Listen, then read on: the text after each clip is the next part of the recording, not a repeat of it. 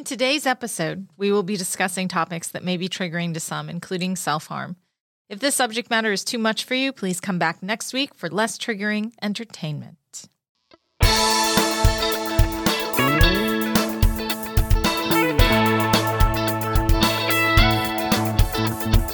Hi, and welcome to Gen Extemporaneous. This is a podcast where I come up with an idea, I do some research, I grab a bottle of wine, I bring everything to Mark, and he pontificates. With today's episode, Mark and I are beginning a new arc that we will explore throughout the season Gen Xers who are making big changes in their lives. Some people are changing professions in a remarkable way. Some are making big moves to different countries, and some are doing creative things like starting a podcast or even becoming a first time author. Like today's guest, Marita Miller. Marita's self published first book is a memoir called The Audacity to Heal, and she has graciously agreed to speak with us about it. Mark and I will be discussing our impressions of the book, and then Marita and I will sit down for an interview where she answers questions about some of the struggles she faced in healing from past trauma, becoming a first time author in her 50s, and her thoughts on the process of writing and self publishing. Thanks for listening to us each week, and if you do like us, please share us with a friend. Hi, Mark Snedeker. Hello, Christina LaRusso. So, uh, before we get serious here, you know I like inventing drinks for the podcast. Uh-huh. Tonight, I am featuring mango Syrackabilly, which is just a little bit of cran, some mango Ciroc, which I had to look up how to spell that. Sounds vaguely prehistoric, Mm. and uh, ice, which is very important. Oh, So yes, ice is. It's, It's critical. so delicious. You didn't put any of that raspberry soda in there, No, huh? I'm just letting that sit there decoratively. okay. All right, right. so shall we? yeah, let's uh We have a podcast to do. We can't We just sit here drinking all talking night. about your drink. yeah, well, All it's fascinating for our listeners. I know it. All right. So we both read a book by Marita Miller. Yes. She's the author, as I said in the introduction, of the self-published kind of memoir called The Audacity to Heal. Clearly biographical. Yes, I agree. Autobiographical. Yes, that. Whatever.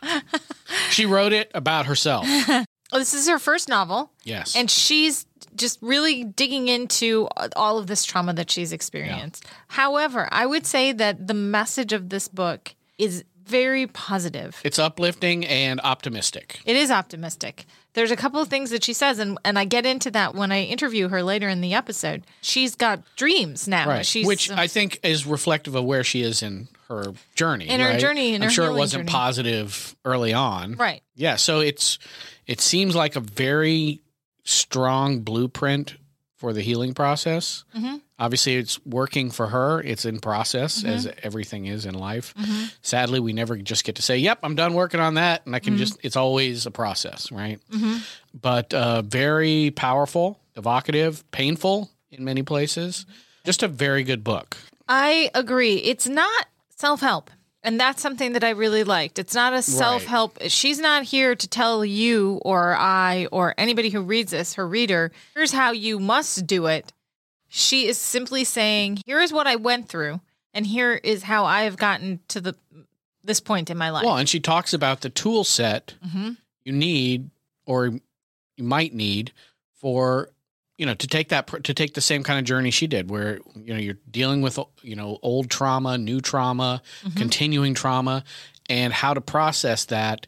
One thing I was definitely noticed as we went through is she has learned the vocabulary of trauma and therapy. Mm-hmm. And that is often a big part of the process. Being able to name something, define it, have a shorthand for these fairly complicated ideas. Mm-hmm. And I think that really, really helps in the process is to be able to name these things and therefore you can compartmentalize them or deal with them or whatever you have to do to them. Mm-hmm. But it helps to have, you know, a name. Mm-hmm. And I think that's what she's learned through her therapy and internal reflection. So Agreed. She does a good job of explaining what she went through and how she responded to it in a way that is number one could resonate that they are also experiencing the same kind of thing or similar. It may also resonate for people who are either friends or family with someone who has past trauma and who does have struggles around things like maintaining boundaries Right. or whatever else. So it may help a reader who doesn't have the life experience, but maybe knows someone to be able to be maybe more empathetic. I, I think. I thought she did a really good job of explaining what this is like. Just as you said, she explains to you how it feels to go through this, to have someone treat you in that horrible way, and all the various ways it makes you feel and the consequences of those feelings. Mm-hmm. Marita describes physical and emotional abuse in her book. Yeah. Enacted on her from a very young age, right through until she said, when I spoke with her the other day, she said, up until I was in my 50s, I was still having to deal with, you know, she's in her in her 50s now, but Yeah. She said 50 years old I was still hearing the same things and I had to I had to set a boundary. Well, those things echo for decades. and I'm they sure. do. They don't stop. See the and I believe she talks about it. Words sting. Words are really hard to forget. because they- especially when they come from people who are supposed to be close to you or that you know are in a position of power and especially when you're young you're very impressionable you don't have the defenses built up Mhm. You don't understand why you're being treated in this way so you Mhm. tend to internalize that and, and internalize that guilt Mhm. say oh yeah i must be pretty shitty right because look how people are treating me it's just heartbreaking and painful to read that kind of stuff Absolutely. At some point in her book, and I'm paraphrasing here, we get into it in the interview, but Marita says, I'm not broken. I have survived broken people. because broken people cr- are cruel and hurtful like that. Because of their pain. Yes. That's where you get into it. It's sort of like if somebody is nasty, they're suffering. They're surviving some kind of initial pain or, wound or origin wound. They're just not shitty people. No, they're not just terrible people. There's something. No, well, I mean, some They probably are, but yeah. a lot of people, it's just generational. You know, just generational abuse. Yeah. Whether it's men, you know, emotional or mental or physical or a combination or whatever it is, Yeah. It's generational abuse. Well, when someone comes along and breaks the cycle, they may still have healing to do or have behaved, you know, previously in a way that was inappropriate or, Right. or hurtful Residual or residual. They were acting effects they- from their they- trauma. right, Yeah. right. They- but now as they're healing, then they stop that. That's the break in the cycle, and they look back and they can say. Well, I'm not broken. I was Yeah. cre- I was created that way. I I had no chance not to be that, right? And so we get we get into some of that in our conversation together. So People are complicated. Have you never noticed that? How human beings are really pretty humans complicated? are we are, and this kind of talk, this kind of stuff that gets heavy into the emotional Yeah. stuff and and abuse and all of the rest, it makes it really clear that people are complicated. So one of the sections that she spoke about kind of in depth is self harm. yeah. And she went into some great detail. It was a very difficult section for her to write. She speaks all about yeah. that. When I say these these are very moving personal stories she's sharing, they are extraordinarily I mean, she's laid it bare. she is there's a lot of vulnerability in what she's I done. am not that brave. Mm, There's zero chance I'm writing a book like this. Well, of course, I have no trauma because I'm perfect. Mm-hmm. But Oh. Christina is cons- is convinced that I have some deep seated trauma Oh, because I know you do. I wouldn't tell jokes. I know you do. So I would give this book a thumbs up. Oh, yeah, uh, absolutely. definitely because I, I would I highly recommend it. We'll share the link. It's in, you can get it on Amazon. You can get it in ebook or print from Right. Amazon. Christina did the interview because a she's a much better interviewer than I am, and it's a, a one-on-one interview was definitely called for in this instance. And Christina already already had some rapport with Marita and uh, is much more sensitive about things like this than I am because jokes would not have been helpful here. I don't, I don't think. so. I mean, maybe the healing power of jokes. I mean, we laughed about some things, but. I I Yeah, think no, that it's probably and you're and you're also more in tune with therapy and psychology and psychiatry and the languages of trauma. it's the years of yeah, the years, of, therapy. of therapy and trauma. Sure. I mean, I'm not saying that it's great that you're familiar with them. I'm just saying you are familiar Yeah. with them. All right, well, here's my interview with Marita Miller, and we'll be back afterwards to tell you about upcoming stuff.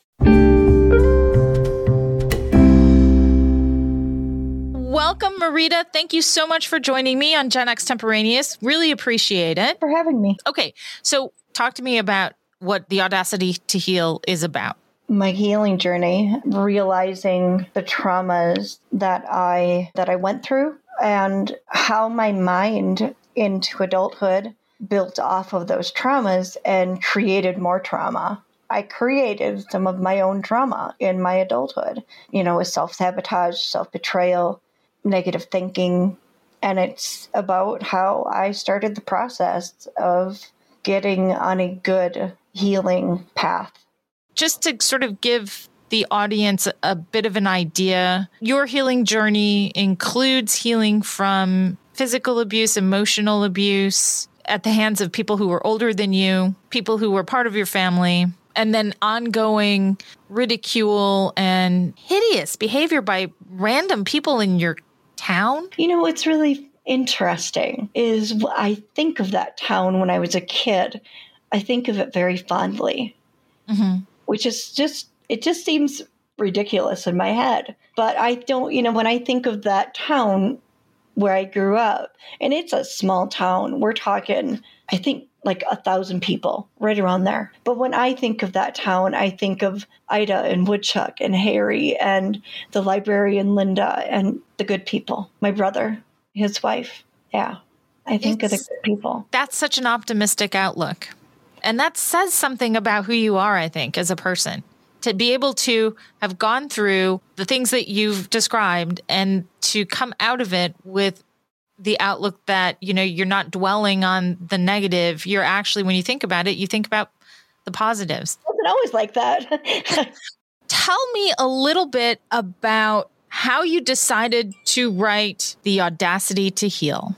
I was keeping track of what i was doing to heal. The first thing i worked on healing was the words that were thrown at me from infancy mom was so embarrassed to be pregnant with you. In order to fix that, I had to realize that it was a lie and rewrite it in my brain what it really should have been. And that was how it started. And I was making notes of how I was healing myself and the process that I was going through and each emotion and going back to my inner child and letting them grieve and feel the emotions that they didn't get to feel when I was two and four and eight and 10, and really going through that. And it just kind of took on a life of its own. So, doing all of that, was that kind of a catharsis for you, or just a way to keep track of where you were, or maybe both? Both, yeah. I was really proud of how I was doing it on my own, finally. Well, let's talk about that because you say in the book you've seen therapists, you've had ongoing and sort of on and off relationships with therapists. This part of it though, this has been on your own or or is there a therapist involved? This part of it has been on my own. I have seen some really wonderful therapists over the years and the good ones gave me a few tools that I was able to put into play. I just wasn't ready until recently. And I think that that's something that is important for people to hear. Healing comes in its own time, right? Yeah. You can't force it. You can't hurry right. that along. Once you start it, it's lifelong. You know, once you realize, wow, I really screwed up. It's something that I will have to work on all the rest of my life. And it's something that I want to work on because I like right. who I'm becoming. Often people think, well, if I do this for a little while, then everything will be okay. Oh, no. And I just get on with my life and I'll be healed. Well, like you said, it's it's a nonstop process. Yes. In the book, you say the words, but I am not the broken person in this story. I survived the broken people. I am the product of people that were and are broken. That's a tough realization to come to, I think. Yeah. How did you get there? It's going to sound so silly, but TikTok actually kind of got on self help TikTok or healing TikTok, listening to people about how they would go through their process and realizing this or that. And it's like, wow, I am not the broken one. They are the ones that were broken and they didn't know that they could or should do better that's how I came to that conclusion. And it was like a weight lifted off when I realized that. is does that realization feed into the forgiveness you say i forgive for me but i'll never forget and i'm wondering how that ties in with you coming to the terms with the fact that these were hurt people that they just maybe didn't know better okay so my dad was a grudge holder he could hold a grudge better than the best of them and so we all learned how to hold a grudge from our dad and I had to let go of that. It was weighing me down the hate and the hurt and the anger. And Taylor Swift did a speech. She said in her speech something to the effect of, and it's not an actual, like, full eh, word for word quote, but it was something to the effect of if I'm weighed down with the burdens of hate and anger, emotionally, I do not have the capacity for the good stuff. It was a big realization. So, yeah, I had to let go. Taylor does that by writing writing songs yeah. about Jake Gyllenhaal. I am a huge Swifty. I call myself a vintage Swifty because you know I'm in my fifties. Love her. She's so great. Also jealous about her dating record. She, I mean, dating Jake Gyllenhaal does not sound like it's everything that it seems it would maybe be cracked up to be. But also, I mean, I would. yeah, same if you were to think about your book, who do you think is your ideal reader? You know, I struggled with trying to figure out who my ideal reader was because that was something that I considered when I was writing it. And it's kind of a multifaceted. Um, I want it to be a book that people can say, hey, I do that. Or, you know, a family member might be able to read the part about the suicidal feelings and be able to understand a little bit more how their family member is feeling. And so, just basically, anybody who wants to understand trauma and how it can greatly affect people. Have your family read this? One of my kids had, well, two actually.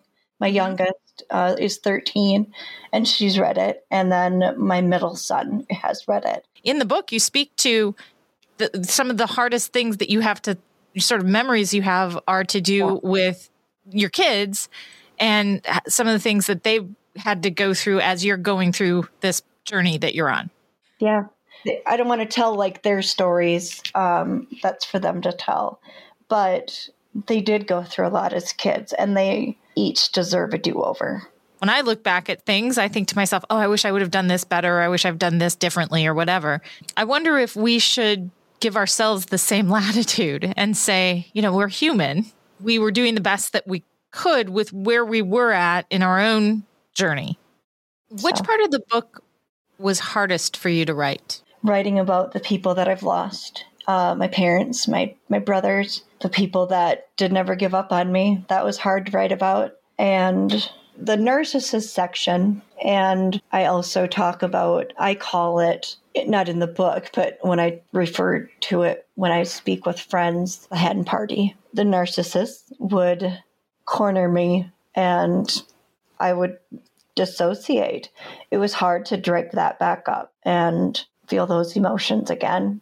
But I think that the hardest to write, all encompassing, was the last three pages my letter to my kids, where I see myself going in the very near future and kind of a letter to my former self. That was really hard to write. There are sections of your book that hit me on a very visceral level.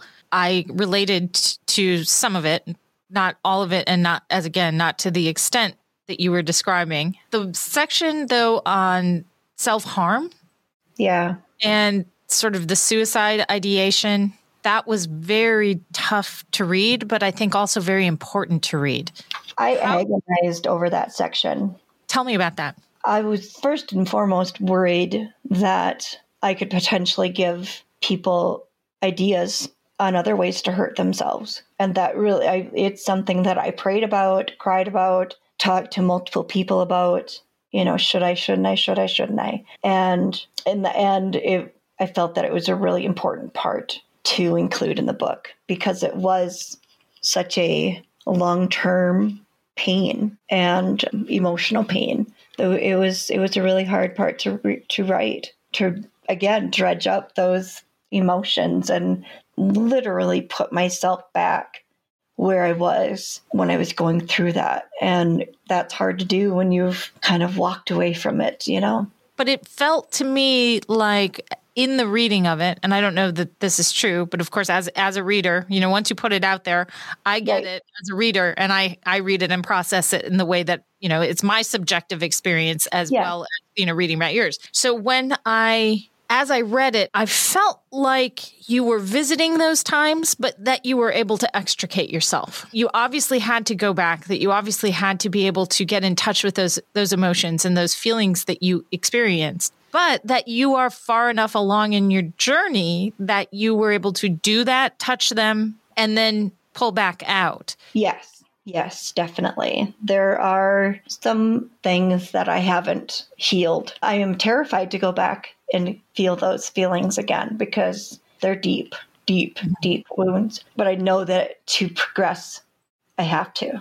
I, it was a very definite fine line that I had to walk. I did a little slip back into survival mode, but I was able to get out of it much, much, hmm. much faster.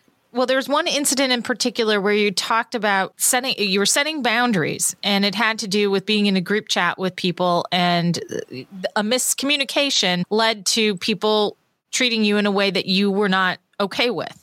And you talked about how you pulled back and then, you know, set a boundary. Yeah. Boundary setting for people is sometimes extraordinarily difficult. No one wants to say no to people. We want to make people happy generally. We want to please, well, not, not all of us are people pleasers, but nobody has a. I, I don't think that anybody wants to disappoint others that they care about, right? Right.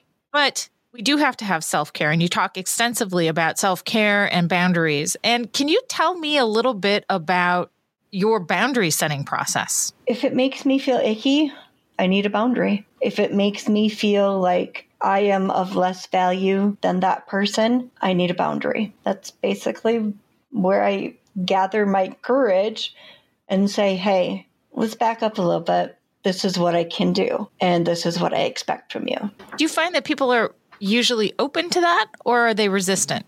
well, if they're resistant, like Brene Brown says, if they're resistant to it, you probably needed a boundary with them in the first place. Most people, though, are receptive and are coming around because I've always been kind of a doormat, I guess, for, you know, lack of a better way of putting it. Or maybe that is the best way to put it. Well, um, but I mean, I think that that's a survival place, right? Yeah. Oh, yeah. Yeah. It's part of fawn, freeze. Well, let's talk about that because that's a tremendously interesting section where you, yeah. where you talk about the different different sort of survival tactics that people employ when they are in uh, in trauma situations. I would make sure to be as quiet and as pleasing as possible. Nobody else should feel discomfort. Only I should. I should be small. I should be quiet. I should be out of the way. Respect the adults, respect the men, and nobody should feel discomfort aside from me. That was it. And played small for a long time, and some people are having a hard time with me not playing small anymore. Mm-hmm. So I've removed them from my life. Tough to do, but also a great way to make space for other people who want to support you in a healthy way yeah. and want to be friends in a healthy way. Exactly. Um, but you know, there's a grieving process with that too. You know, you have this person that's, you know, been in your life for X amount of years uh, you know, you've had some great memories with them, but they just keep on and on and on pushing and taking and making you feel inferior. Even though they did those things, you still have to grieve the loss of all of the things that you wanted to do in the future. And it's, it's difficult. It really yeah. is. You self published this book, is that right? Yeah. And in your book, you talk about how procrastination was one of your things. One of the things that I can uh, fully understand that. so I am wondering how you worked out your procrastination and self publishing a novel. That's amazing. well, part of it was stopping the negative self talk. Mm-hmm. That was a big thing. I named the mean voice in my head and Eloise just doesn't get by with that anymore. Yeah, I named her Eloise. you uh, set a boundary with Eloise? set a boundary with Eloise, yeah. And um, Yeah, it is. It's like a it's a self sabotage. It's a self betrayal. It's it's all that. Once you set that boundary with Eloise, at some point you said, "I'm gonna." I'm going to publish this. So how how does that decision get made? And then what were you know kind of what were the steps? Because our audience is heavily Gen X. We've got a few Boomers and we've got some Millennials. Inspire them. How did you decide? Well, I'm gonna I'm gonna write this and I'm gonna publish it. One of my children had looked at publishing some books, self publishing through Amazon, and had told me about it a couple years ago. And so it was always kind of in the back of my head that I knew that that was an option. And I, my name on TikTok is Marita with Audacity. And somebody said, Well, you do have the audacity or the audacity to heal. And so I don't even remember who it was that said that. And I'm like, That would be a really cool name for the book or for a book. She says, Well, write it. That was it. It just kind of it happened. And at first, it was just, it was kind of spiteful, I guess, if I'm being honest, at first. And then as I got deeper into the forgiving and letting go of the grudge, I scrapped all that and pretty much started over from scratch. It really got going when I decided who I was dedicating my book to. And then it was just kind of like it flowed from there. I dedicate this book to Punk, my four year old self. I've got it from here, kiddo. I love yeah. you to the moon and back and all the stars up in the sky. And I think that's beautiful. Thank you. So, how long did it take, start to finish? Nine months. Oh, so really I, not all that long. Well, start, start from the very beginning, from when I was being spiteful. If I start from there, it was about 18 months. You know, wrote all the spiteful crap. And maybe that was partly healing too. I don't know. I wrote all the spiteful crap and got that out of the way. And then I decided who I was going to dedicate it to. And I cried about that when I figured out that I was dedicating it to little kid me who had their first panic attack when they were four years old. And I cried about that for about a week after I really figured out my dedication. And then it was okay, it's time to get serious about this. And then from that on, it was about nine months. Shattering. Yeah.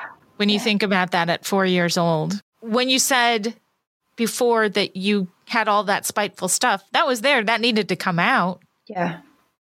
And I think that then the rewrite, this part, you know, like the revision of it, yeah, is ends up being this very beautiful expression of tremendous trauma, but also absolute growth. I I started I started reading your book, and I'll, I'll tell you this. Um, I called someone. I, I I had to call. I had to call and actually physically talk to someone. And I, I texted her and I said, "Can you chat?" And she said, "Yep." And I said, "Okay." And so I called her. This is like kind of in the middle of the workday, and she and I said, "Can you chat for a second?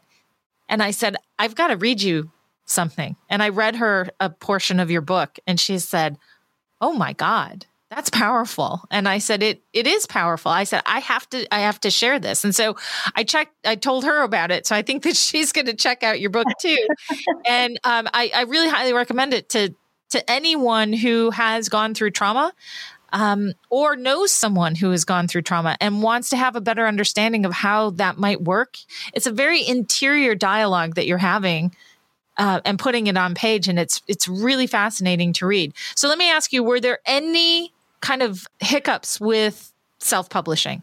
Getting the margins just right. And i i have old equipment.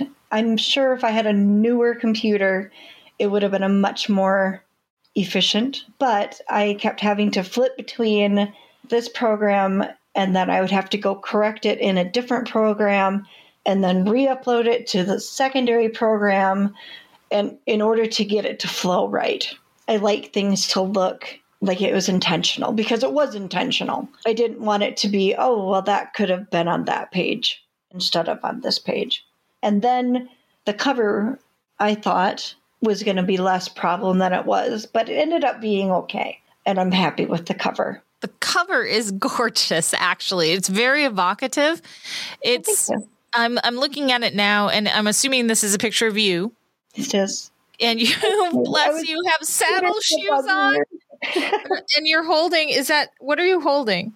An Easter basket. Oh, and you you look just darling. Your your hair is is blonde, and you've got a little cardigan on, and a and a, a looks like a a skirt, or maybe it was a, a jumper. I think it's a skirt. Uh, just adorable, just adorable, and it really. I uh, when I looked at that and I read the dedication, I thought that's the little girl she's talking to. Yeah.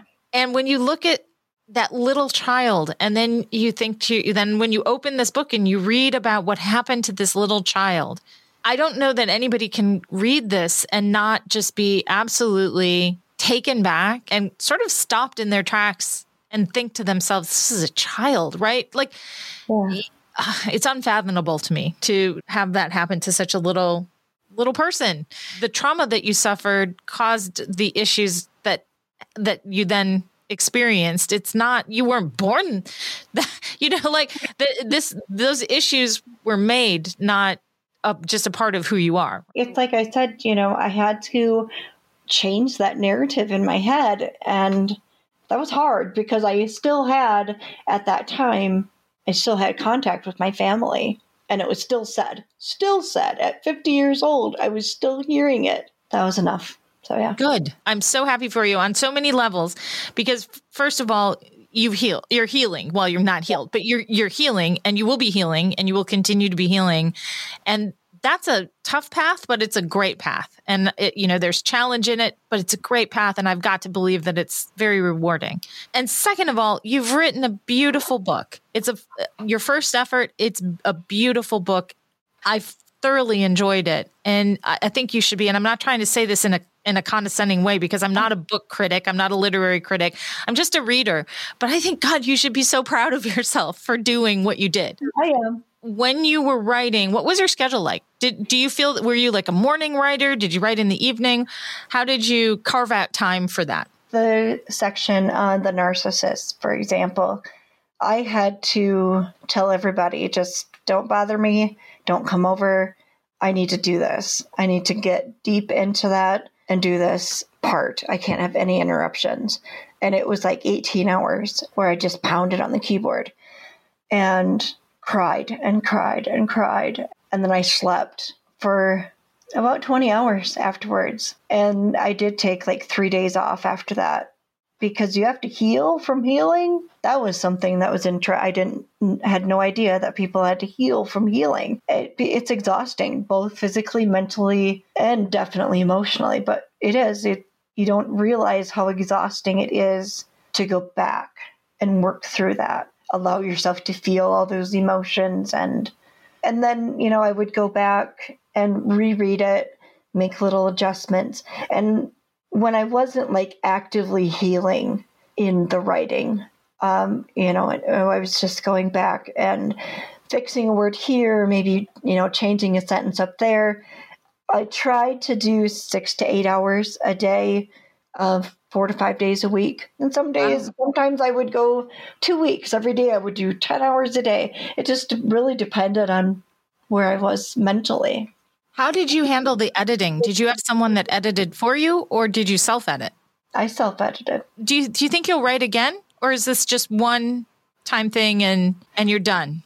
No, I have I have notes on like three other books and big dreams for hopefully something that I will do in the not so distant future. I've got an idea and kind of collaboration with I don't know who, but the right person will come along if I'm supposed to do this project. Is it fiction or is it going to again be more tr- real life? The project would be real life. I do have a fiction book started and a book of poetry, which that I don't know that that'll ever get published. That just might be for my kids. I have a recipe book started and a book that I've started about healing the agoraphobia. So, wow. Well, you've got a lot on deck, and I love that. Thanks. You said, and, and, and actually, this is a, this is maybe a good place to slide this quotation in. You said, "I quit dreaming for a long time. It seemed every time I had a dream or even just a goal, someone came along to mock or smash it. So I just quit dreaming. I'm dreaming again, and that feels really good. It's exciting." Uh, my question to you about that quote is, "What are you dreaming about now?" So it sounds like you've got lots of lots of dreams on deck. I do. I do. Future books, obviously. I'd love to travel. I used to like to travel. I never did a lot of it, but I enjoyed it. And maybe call me crazy, but a healthy relationship would be kind of cool. Yes, from from your mouth to God's ears for all of us. Yeah. All right. Well, this was so fantastic getting to talk to you. I appreciate it so much. You've enriched my life by letting me read this book and sharing it with with the world. I'm so grateful to have, read it. And I hope that you had a good time coming on and, and having a chat with me. I did. I really, really appreciate you having me. And I hope that the people that my book finds get joy and some knowledge from it. I can't see how they wouldn't. You're, it's a very easy book to read and very clearly stated the things that you're talking about. So I think anybody reading this is going to come away with with some better understanding. Thank you. Thank you.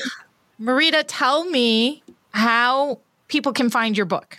It's available on Amazon in paperback and ebook. So that was a very powerful and well done interview. Great job by you. Good conversation, but more importantly, great job by Marina. She was very eloquent. Those are difficult, difficult things to talk about, I am sure, and she handled it brilliantly. I thought so too. She was this was like her first time on a podcast. We talked a little bit before we started and it was her first time on a podcast and she did great. I'm really looking forward to more of these kinds of conversations. We have three more authors lined up in this segment of the arc. So you're saying I have more books to read? Mm-hmm. Wow. So we'll do one of these Gen X focused episodes per month. The first now, so this is January, February, March, April, we'll have all authors. Great. And then after that, I think we're going to start talking to people. out. Yeah, we're going to be start talking to people who made great big life changes in, in other ways. like they decided to start making those hook rugs from the 70s. I made one of those. Did you ever make one of those? Yes, of course. Mine was a lion. Oh wow! Oh, you I can't even remember. Um, oh, panda. Mine was a See, panda. there you go. Mine was a panda. That's right. Yeah, my all all the kids were given hook rug. I mean, it wasn't the greatest Christmas gift of all time, according to us, but we made these fucking hook rugs. That's hilarious. Yes, I remember this. If you have made a big life change, Yeah. and that could be anything from changing jobs to moving countries to whatever other things. Pick up a new hobby. starting new, starting to do new things. But it has to be a cool hobby, right? Not, not like a lame hobby. Yeah. Like hook rugs. then uh, please email us. yep. We are at extemporaneouspod at gmail.com. Or if you prefer to DM us on Twitter, uh, Mark is at Mark Eats Peach.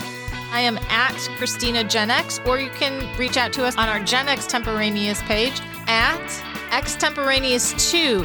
Huge thanks to Marita for coming on. Yeah, that was great. Thanks, you know. Marita. And please, if you have interest, go and grab her book off of Amazon. Just buy it. It's just a great, honest telling of a you know a healing process. So I think Absolutely. it's super good. All right. Well, and with that note, I'm gonna say bye. Peace out, Cub Scouts.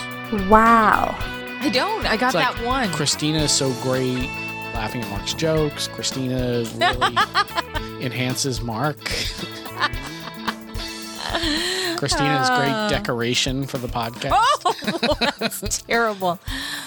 All right. I wouldn't be mind. I wouldn't mind being called decoration. Oh God.